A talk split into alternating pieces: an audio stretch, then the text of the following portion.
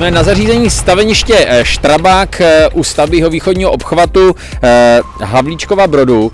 Je tady se mnou pan inženýr Janča, pan inženýr Solnička za ředitelství silnice dálnice za Štrabák. Nejdřív se zeptám pana inženýra Solničky. Ta stavba v tuhle chvíli, to je krásné počasí, je tam strašná spousta bagrů.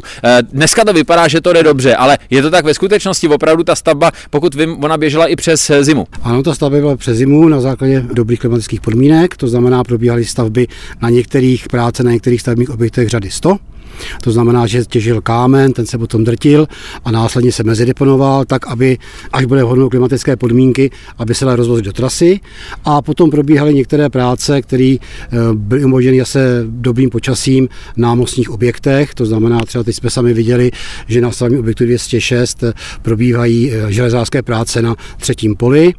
Jo, takže ta stavba přes zimu nebyla tady úplná, jakoby úplný útlum, nebyla tady zimní přestávka, prostě pokud to umožňují klimatické podmínky a technologické předpisy, tak ta stavba v tom rozsahu pokračuje, jak může pokračovat.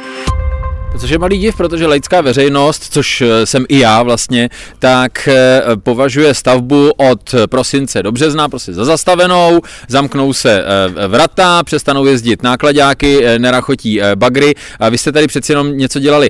Mluvil jste v kódech o některých mostech. Kolik je vlastně tady na tom obchvatu plánovaných mostů a jak jsou daleko? Je tady plánovaných 11 mostů, z toho jeden ještě podchod uprostřed na konci a zatím daleko jsou tak, že některé jsou hotové pro nosnou konstrukci, to například třeba s 210 a některé jsou rozpracovány, to znamená ve velkým stádiu jako třeba 206, kde už se buduje třetí pole, 201, kde bylo na podzim to spouštění těch 603 tun o ten zhruba 1 metr, a potom se bude 207, buduje se 208, buduje se 209, eh, takže vlastně práce na těch mostních objektech pokračuje prakticky, jakoby řekl bych, nejvíc. Eh, potom eh, přesuneme se teda eh, za, pane inženýr Janču, za společnost Štraba, která tady staví. Teď byla řeč o těch dalších pracovních místech a to jsou typicky zářezy. Tady se budou obrovské zářezy, pohybují se tady spousty, spousty tisíc kubíků zeminy. To se taky dařilo přes zimu? Ano, dařilo.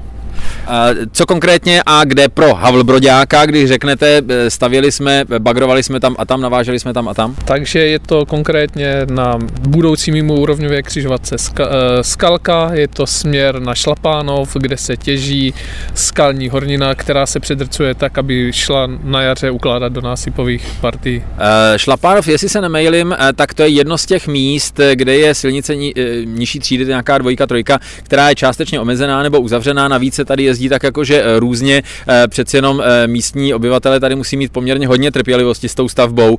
Setkali jste se s tím, že by vám někdo přijel vynadat, nebo se hm, třeba, já nevím, jenom lidsky zeptat, kdy už to bude hotové? Nesetkali lidi faní obchvatu těší se na obchvat, aby byl co možná nejdřív. A konkrétně na Šlapánov je tady provizorní objízdná komunikace, takže ta je neustále otevřena. E, to znamená, že tady nevznikají nějaké emoce, eh, které by eh, vám třeba vadily, nebo by vám tady někdo protestoval, nebo nadával, pískal, psal něco po zdech? Ohledně uzavřených komunikací ne, ale ohledně navýšení silniční dopravy nebo eh, staveniční, která je teď momentálně po veřejných komunikací. To jsou protesty. Eh, no, typicky, když vyjede eh, velký nákladák ze staveniště, tak samozřejmě tu silnici dost lidově řečeno začuní. Stačíte čistit? Snažíme se stíhat. Máme nádherný počasí, máme 1. března. Co tu stavbu čeká v nejbližších dnech?